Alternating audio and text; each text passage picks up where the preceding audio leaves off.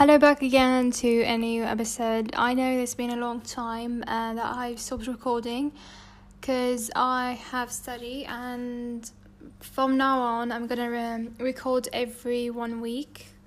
Um, that's really uh, sad, but I got some study and all that stuff.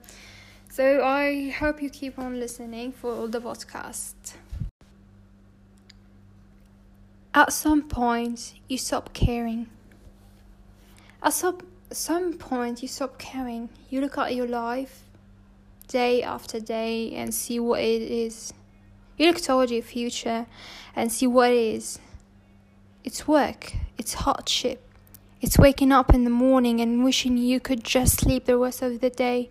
But you have been told that's worth it. You have been told that. So often that you tell uh, tell you, yourself you get up in the morning, you work, you endure the pain because your loved ones, your fun times, life beauties makes it worth it.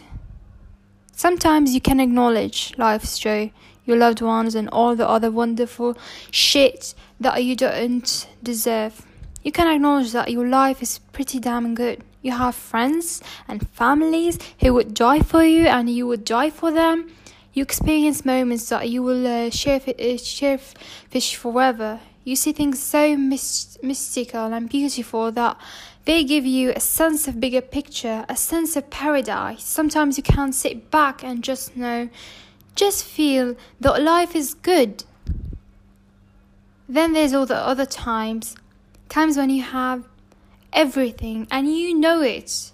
You know that life is good, but you don't feel it anymore. You still have the great moments, but you begin to question if they are worth it. If the day in, the day out struggle is worth it. You're so afraid of that answer that you dismiss it and believe that one day it will all make sense.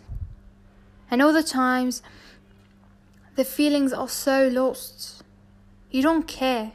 You don't care about how ungrateful you seem. You don't care about the good times. You don't care about beauty, at least not the same way you did before. You still love your friends and family, though you still die for them. That will never change, but you don't love yourself. You don't love life. You don't want death, but the pain of not caring, the fear of this being life, you, it's torture. At some point, the fear becomes overwhelming enough that you don't love anything enough to endure. That was a letter written by Lorenzo Johnson. I hope you like it. Thanks for listening.